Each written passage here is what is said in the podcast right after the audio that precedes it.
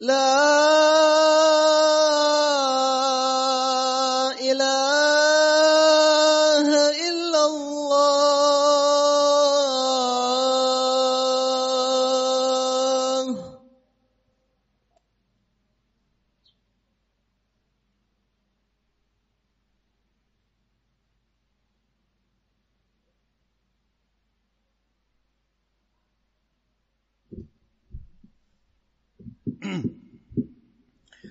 إن الحمد لله نحمده تعالى ونستعينه ونستغفره ونعوذ بالله من شرور أنفسنا ومن سيئات أعمالنا. من يهده الله فلا مضل له ومن يضلله فلا هادي له.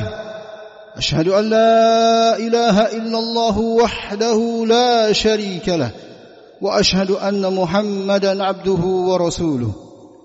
قال الله تعالى يا أيها الذين آمنوا اتقوا الله حق تقاته ولا تموتن إلا وأنتم مسلمون. يا أيها الناس اتقوا ربكم الذي خلقكم من نفس واحدة وخلق منها زوجها وبث منهما رجالا كثيرا ونساء. واتقوا الله الذي تساءلون به والأرحام. إن الله كان عليكم رقيبا. يا أيها الذين آمنوا اتقوا الله وقولوا قولا سديدا. يصلح لكم أعمالكم ويغفر لكم ذنوبكم. ومن يطع الله ورسوله فقد فاز فوزا عظيما. أما بعد فإن أصدق الحديث كتاب الله وخير الهدى هدى نبينا محمد صلى الله عليه وعلى اله وسلم وشر الامور محدثاتها فان كل محدثه بدعه وكل بدعه ضلاله وكل ضلاله في النار ايها الناس rahimani wa rahimakumullah ketahuilah bahwasannya yang paling penting dari kita yang dituntut kepada Allah Jalla wa Ala adalah penghambaan yang dimurnikan tujuannya hanya kepada Allah Jalla wa Ala. Inilah perkara yang terpenting dan tidak ada yang mengalahkan perkara ini dari segala hal. Imam Muhammad ibn Jarir At-Tabari yang wafat pada tahun 319 Hijriah dan juga Imam Ibn Mandah rahimahullah yang wafat pada tahun 359 Hijriah dan selain dari keduanya para ulama besar kaum muslimin sejak dahulu kala diikuti oleh Syekhul Islam Ibnu Taimiyah rahimahullah dan murid beliau Imam Al-Qayyim sampai saat ini. Para ulama kaum muslimin mereka-mereka yang telah mencurahkan perhatiannya, usianya, upaya dan usahanya untuk meneliti Al-Qur'an dari awal hingga akhirnya. Hadis-hadis Nabi sallallahu alaihi wasallam dari awal hingga akhirnya menyimpulkan bahwasannya hak Allah yang harus kita persembahkan ada tiga. Yang pertama terkait dengan rububiyahnya. Kita harus mengesahkan Allah Subhanahu wa taala pada perkara yang terkait dengan perbuatan-perbuatannya yang telah dijelaskan oleh Allah sendiri dalam Al-Qur'an atau oleh nabinya Muhammad sallallahu alaihi wasallam dalam hadis-hadisnya bahwa Allah yang menghidupkan, Allah yang mematikan, Allah yang memberi rezeki, Allah yang mengatur alam semesta ini tanpa terkecuali kecil besarnya yang terlihat maupun yang tersembunyinya itu semua terjadi berdasarkan pengaturan Allah Subhanahu wa taala. Kita esahkan Allah dalam hal seperti ini, maka itu namanya mengesahkan Allah dalam rububiyahnya. Yang kedua, kita juga dituntut untuk mengesahkan Allah Jalla wa ala dalam amal ibadah kita. Untuk segala jenis ibadah tanpa terkecuali harus kita wujudkan hanya karena Allah tabaraka wa taala. Yang ketiga, hadirin yang saya muliakan rahimani wa rahimakumullah, kita mengesahkan Allah dalam perkara yang terkait dengan nama-nama dan sifat-sifatnya. Nama-nama dan sifat-sifatnya yang telah Allah sendiri jelaskan dalam Al-Quran. Dan juga Rasulnya SAW jelaskan dalam hadis-hadisnya. Bahwa Allah memiliki sekian nama. Bahwa Allah bersifat demikian dan demikian. Maka kita yakini. Bahwa nama-nama tersebut yang penuh dengan keagungan dan kemuliaan. Hanyalah milik Allah Jalla wa'ala dan tidak ada sekutu bagi Allah Jalla, Jalla dalam hal tersebut. Maka para ulama menyimpulkan dengan tetabu wal istiqratam, penelitian yang sempurna bahwa pengesaan kita kepada Allah pada tiga hal ini. Dalam Al-Quran banyak sekali ayat-ayat yang menjelaskan akan hal ini. Demikian juga Rasulullah SAW menjelaskan hal ini. Cukuplah satu ayat. Dalam Al-Quran surat Maryam, Allah Jalla wa Ala berfirman, Rabbus samawati wal ardi wa ma bainahuma, fa'bud wastabir ibadati. Hal ta'lamu lahu samiyya? Dialah Rabb, penguasa, pengatur, pemilik, pencipta, alam semesta, langit-langit dan bumi, dan segala sesuatu yang ada di antara keduanya. Maka beribadalah hanya kepadanya dan bersabarlah dalam menjalankan ibadah tersebut. Tidakkah kalian tahu bahwa tidak ada yang serupa dengannya? Dalam satu ayat mengandung tiga pengesaan tadi. Hadirin yang saya muliakan, kita tidak ingin membahas satu persatu dari jenis-jenis tauhid tersebut. Akan tapi ketahuilah bahwasanya dari tiga hal tersebut yang paling terpentingnya adalah penghambaan kita terkait dengan amal ibadah kita yang kita wujudkan hanya kepada Allah Subhanahu wa taala. Mentauhidkan Allah pada uluhiyahnya. Benar, pada tauhid rububiyah, pada tauhid asma wa sifat. Inilah perkara yang sangat besar. Tidak boleh bagi seorang pun untuk menyekutukan Allah Subhanahu wa taala dalam segala jenis tauhid tersebut. Tidak boleh untuk meyakini ada selain Allah Jalla wa'ala pada perbuatan-perbuatan yang khusus. Hanya Allah Jalla wa'ala yang melakukannya. Syirik dalam perkara rububiyah. Juga pada nama-nama sifatnya yang husna. Yang berada pada puncak kemuliaan. Tidak ada seorang pun. Tidak ada satu makhluk pun. Yang bersekutu dengan Allah Jalla wa'ala pada nama-nama dan sifatnya. Apabila dia melakukannya, maka dia terjadi dalam perkara kesyirikan dalam asma wa sifat dan itulah mulhid. Namun hadirin yang saya muliakan, ketika kita harus membandingkan dan menelaah ternyata dari tiga jenis pengesaan kita kepada Allah yang terpentingnya adalah tauhid al-uluhiyah. Pengesaan kita kepada Allah terkait dengan penghambaan kita. Ada lima hal dari sekian alasan yang dijelaskan para ulama Kenapa al-uluhiyah penghambaan kita kepada Allah yang terpentingnya?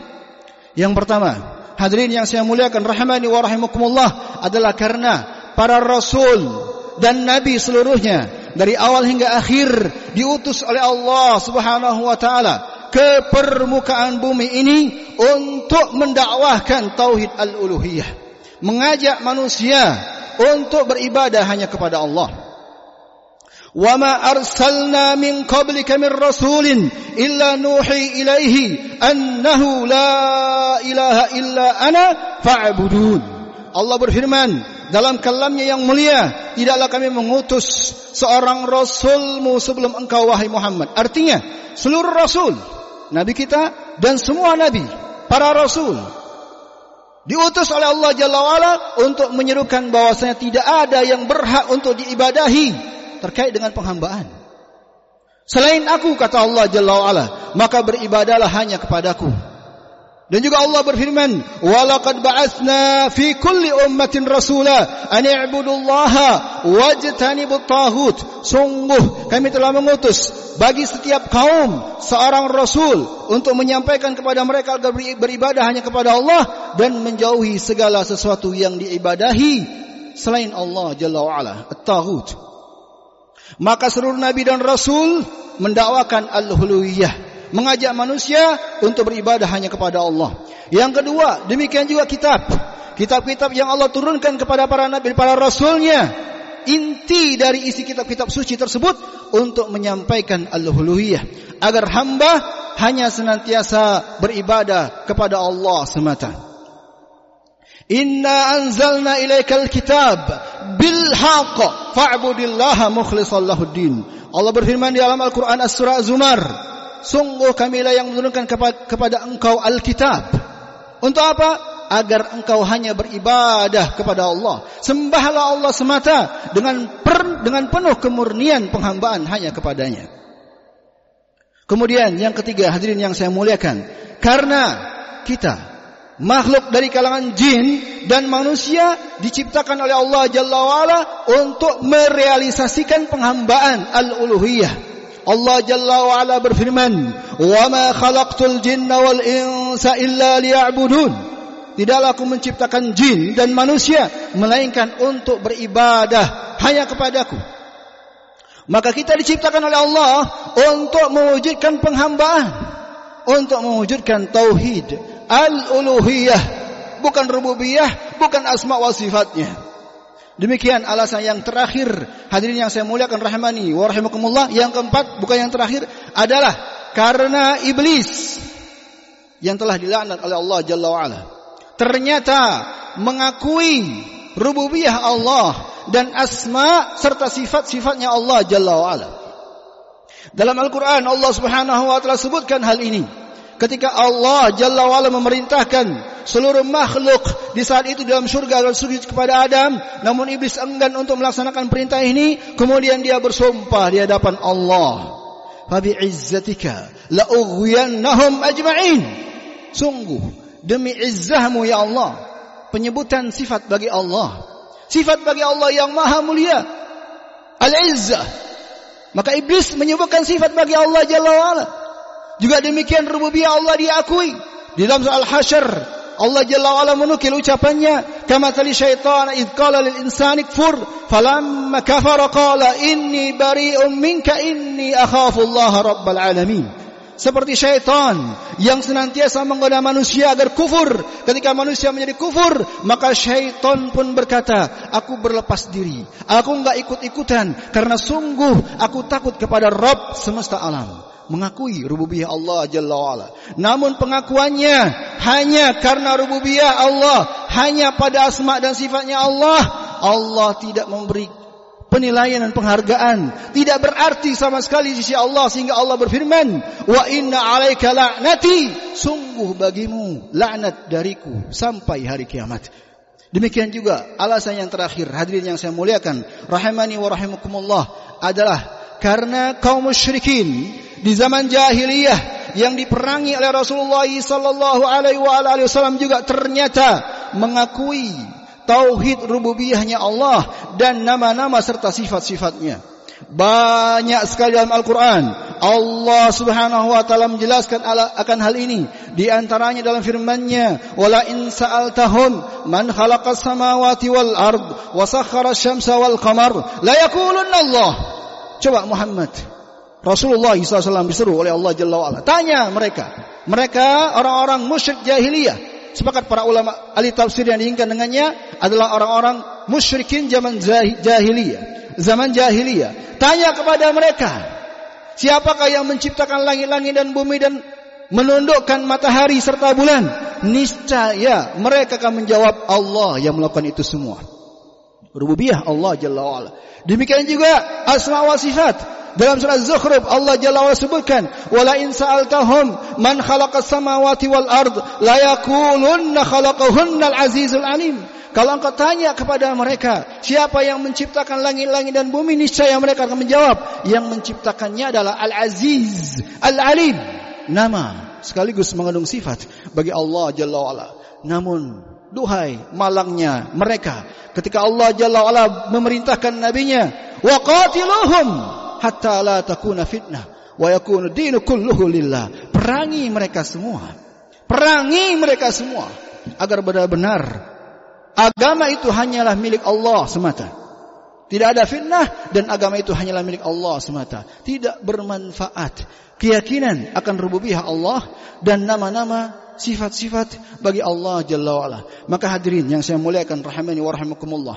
Inti yang kita inginkan adalah percuma tidak ada gunanya kalau kita hanya meyakini Allah yang maha perkasa, Allah yang memberi rezeki, Allah yang menghidupkan dan mematikan, Allah yang menurunkan hujan. Kepada Allah kita meyakini dalam doa-doa kita yang mengabulkannya.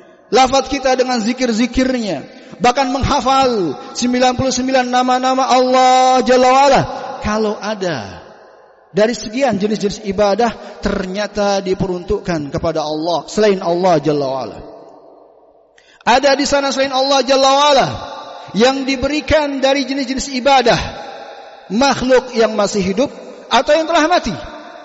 Maka percuma sia-sia sebagaimana iblis sebagaimana kaum musyrikin jahiliyah juga demikian keadaannya.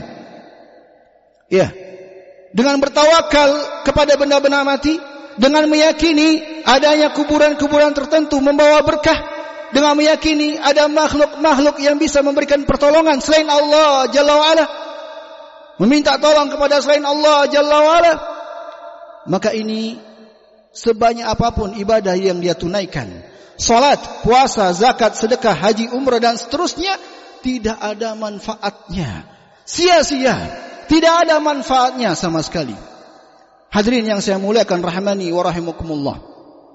Maka yang terpenting bagi kita adalah penghambaan hanya kepada Allah Jalla wa ala. Karena kaidahnya dalam perkara ini sebagaimana terangan para ulama, ketika seseorang menghambakan dan menghinakan dirinya kepada sesuatu, maka niscaya akan teryakini sesuatu tersebut memiliki rububiyah, keesaan, kekuasaan, pemuliaan dan juga pasti meyakini padanya memiliki keindahan yang maha mulia. Asma wa sifat pun lahir. Tapi tidak sebaliknya.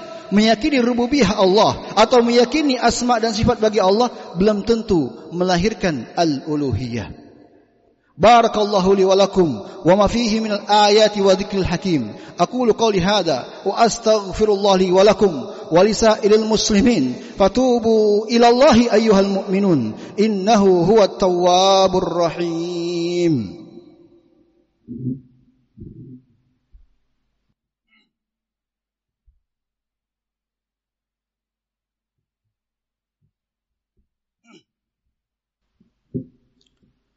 الحمد لله وحده والصلاة والسلام على من لا نبي بعده وعلى آله ومن والاه Hadirin kaum muslimin rahimani wa rahimakumullah. Siapalah ustadz-ustadz kita? Siapalah guru-guru kita? Siapalah ulama-ulama kita? Siapalah syekh-syekh kita bahkan siapalah habib-habib yang mungkin di antara kita ada yang memulikannya bahkan siapalah? Wali-wali. Yang mungkin ada meyakini adanya kemuliaan pada dirinya dibandingkan dengan nabi kita nabi besar Muhammad sallallahu alaihi wa ala alihi wasallam.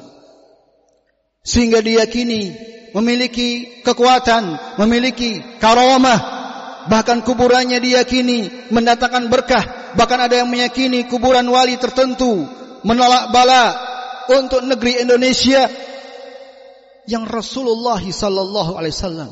Kekasihnya Allah. Yang pintu surga tidak akan dibuka melainkan setelah beliau alaihi salatu wasallam. Pemimpin para nabi dan rasul sendiri mengatakan terhadap dirinya la tatruni kama atratin nasara bin maryam. Faqulu inni abdullah wa rasuluh Beliau saja mengatakan kepada umatnya, jangan lihat, janganlah kalian berlebih-lebihan menyanjungku seperti yang telah dilakukan oleh kaum Nasrani terhadap Nabi Isa putra Maryam. Cukup yakini, katakan, aku adalah hambanya Allah dan utusannya. Rasulullah Sallallahu Alaihi Wasallam. Adakah manusia yang lebih mulia dari beliau? Tidak ada. Dan lihatlah Rasulullah Sallallahu Alaihi Wasallam dalam hadis yang diriwayatkan oleh Imam Ahmad beliau bersabda innama akhwafa ma akhafu alaikum syirkul asghar. Sungguh yang paling aku takutkan menimpa kalian adalah perbuatan syirik. Menyekutukan Allah dalam penghambaan terkait dengan rububiyahnya terkait dengan uluhiyahnya apalagi atau juga terkait dengan asma wa sifatnya. Kata Nabi SAW yang beliau khawatirkan adalah perbuatan syirik dan dalam hadis beliau sebutkan syirik kecil. Lalu bagaimana kiranya dengan syirik besar? Maka hadirin yang saya muliakan, rahimani wa rahimakumullah. Ketiga pada pada tiga klasifikasi klasifikasi atau kita, tiga kategori penghambaan kita kepada Allah tadi, diyakini ada selain Allah juga andil padanya, maka ini perbuatan syirik. Dan apalagi pada al-uluhiyah, syirik akbar, mukhrijun minal millah, keluar dari agama Islam jika wafat maka tidak halal untuk disolatkan oleh kaum muslimin. Apabila terjadi dalam perbuatan syirik akbar. Hadirin yang saya muliakan rahmani wa rahimakumullah. Rasulullah sallallahu alaihi wasallam telah mengajarkan umatnya bahkan sahabat sejak kecil. Pada usia dini Ibnu Abbas radhiyallahu taala telah ditanamkan oleh beliau alaihi salatu wasalam tauhid al-uluhiyah. Ibnu Abbas yang masih kecil di saat itu telah beliau sampaikan pesan prinsip dalam penghambaan kepada Allah. Idza sa'alta fas'alillah wa idza sta'anta fasta'in billah. Jika engkau meminta tolong, jika engkau punya hajat, mintalah hanya kepada Allah. Dan jika engkau ingin minta tolong, minta tolonglah hanya kepada Allah Jalla wa'ala. Maka hadirin yang saya muliakan rahmani wa rahimakumullah. Ini Nabi kita yang harus kita ikuti. Kalau pada diri beliau saja, pada kuburan beliau saja, tidak ada keyakinan tertentu yang terkait dengan rububiyah Allah, apalagi uluhiyahnya. Maka selain beliau hadirin yang saya muliakan, lebih pantas untuk kita katakan hina untuk diyakini memiliki rububiyah atau uluhiyah dari perkara-perkara yang khusus bagi Allah Subhanahu wa taala. Kuburan Rasulullah SAW telah mengingatkan sejak dahulu. La'anal Yahud wan Nasara ittakhadhu kubur anbiya'ihim masajid. Sungguh Allah telah melaknat Yahudi dan Nasrani, orang-orang yang telah menjadikan kuburan-kuburan nabi mereka sebagai tempat ibadah. Maka meyakini ada wali-wali tertentu, orang-orang soleh tertentu dan tentunya kita semua meyakini, seyakin-yakinnya, sesoleh apa pun orang belakangan tidak bisa dibandingkan walau secuil dengan kesolehan Rasulullah sallallahu alaihi wasallam. Apabila diyakini memiliki kemampuan tertentu dari rububiyah Allah, apalagi diyakini membawa keberkahan, apalagi diyakini menjadi pelindung negeri Indonesia dari wabah, maka ini sebenarnya pangkal musibah pangkal musibah. Hadirin yang saya muliakan rahimani wa rahimakumullah. Maka musibah, bala dan bencana silih berganti yang Allah timpakan kepada kita sungguh sebenarnya ada pelajaran yang sangat dalam di situ. Yang Allah Jalla wa ala inginkan dan yang terpentingnya adalah agar kita kembali kepada Allah Jalla wa ala. Pandemi yang senantiasa sedang kita hadapi. Allah inginkan agar kita kembali kepadanya. Betul-betul mentauhidkan Allah dalam rububiyah. Takut yang mutlak hanya kepadanya. Permintaan tolong hanya kepadanya. Dan meyakini dengan nama-namanya. Dan sifat-sifatnya yang indah. Dan maha mulia. Bahwa segala sesuatu hanya di bawah pengaturannya. Maka semoga Allah Jalla wa'ala. Senantiasa memberikan taufik. Hidayah dan istiqamah. Kepada seluruh kaum muslimin. Di mana pun ia berada. Dan semoga Allah Jalla wa'ala mewafatkan mereka semua dalam keadaan husnul khatimah innahu waliyyu dzalika wal qadiru alaih اللهم صل على محمد وعلى آل محمد كما صليت على إبراهيم وعلى آل إبراهيم إنك حميد مجيد وبارك على محمد وعلى آل محمد كما باركت على إبراهيم وعلى آل إبراهيم إنك حميد مجيد اللهم اغفر للمسلمين والمسلمات والمؤمنين والمؤمنات الأحياء منهم والأموات. إنك قاضي الحاجات.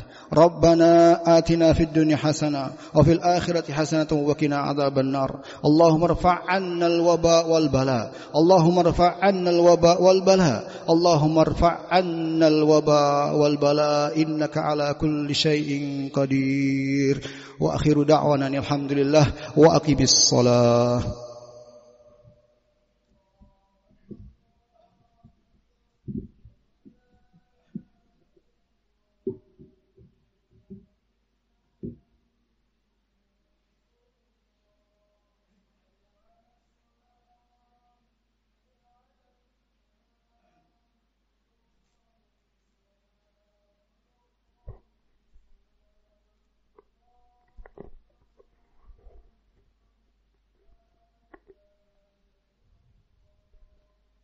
استقيموا واعتدلوا. الله أكبر.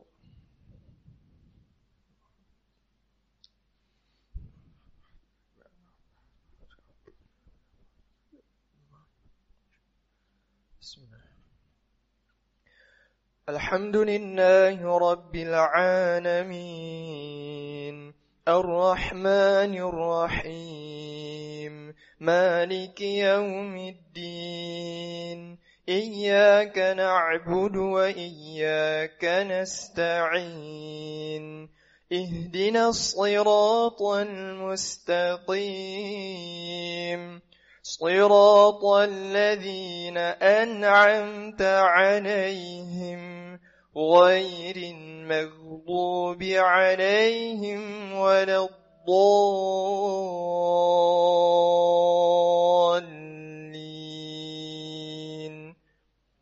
آمين.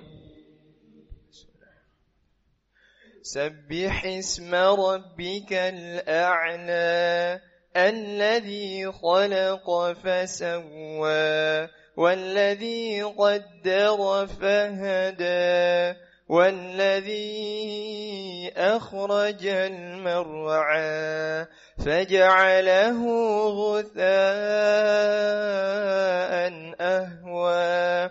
سنقرئك فلا تنسى إلا ما شاء الله.